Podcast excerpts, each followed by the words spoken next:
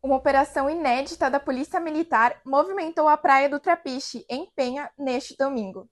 Saiba tudo no Minuto Diarinho. Com o apoio do helicóptero Águia da PM, um grupo de policiais foi até o local de surpresa e abordou uma série de pessoas na orla da praia e no Trapiche. A operação teve como objetivo principal conter o uso de drogas e atos de vandalismo na área. A ação aconteceu depois de várias reclamações de moradores, comerciantes e frequentadores da praia.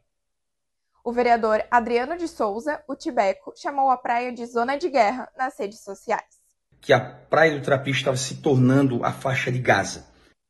A Polícia Militar de Penha ainda não divulgou um balanço do resultado da operação que aconteceu em pleno domingão de sol.